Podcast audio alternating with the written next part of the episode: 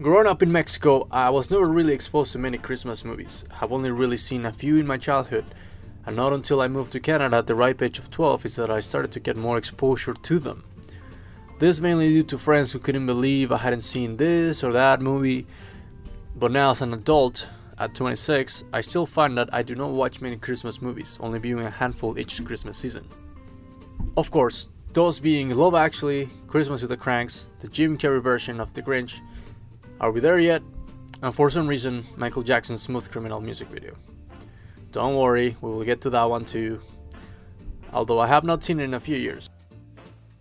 However, this video is not about those movies. Yet.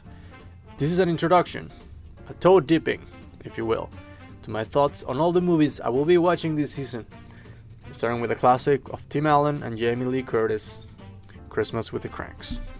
This is a movie I really enjoyed and continue to enjoy through the years, and anyone I talk to also remembers it fondly, and it's usually on their list of favorite Christmas movies. And so, this is my one page review of the movie Christmas with the Cranks. Overall, the movie is a cute story about two parents that lose their only child to the Peace Corps, and them trying to find joy in the season without their daughter. So, what they do? They boycott Christmas. Just as Karens around the world boycott stores that show gay people in their commercials. Because at the end of the day, it's Christmas, not gay mass.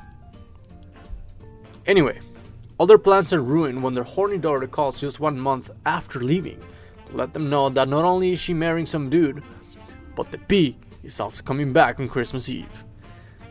She's expecting all the fun stuff she's used to. Talk about privilege. And with this news on hand, the Cranks need to throw their big Christmas party. But they pissed off all the neighbors for not being part of the Christmas cult. I wanted to go in a cruise. Cruise, cruise, cruise, cruise. Sorry, remember something. Anyway, as any Christmas movie ending would, all the neighbors decide to help because of the power of babysitting, or something like that. And the party's a big hit. Yay! Oh, also, Santa Claus makes an appearance, I think. I don't know.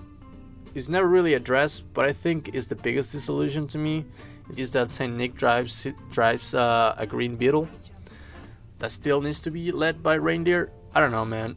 Who wrote this movie? Hold on. Chris Columbus? Are you saying the Chris Columbus?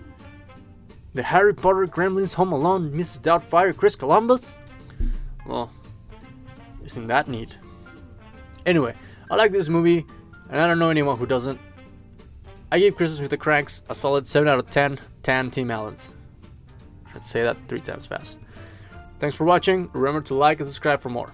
I will be doing one page review for all the movies I watched this season. Anyway, here are some bad reviews from Google.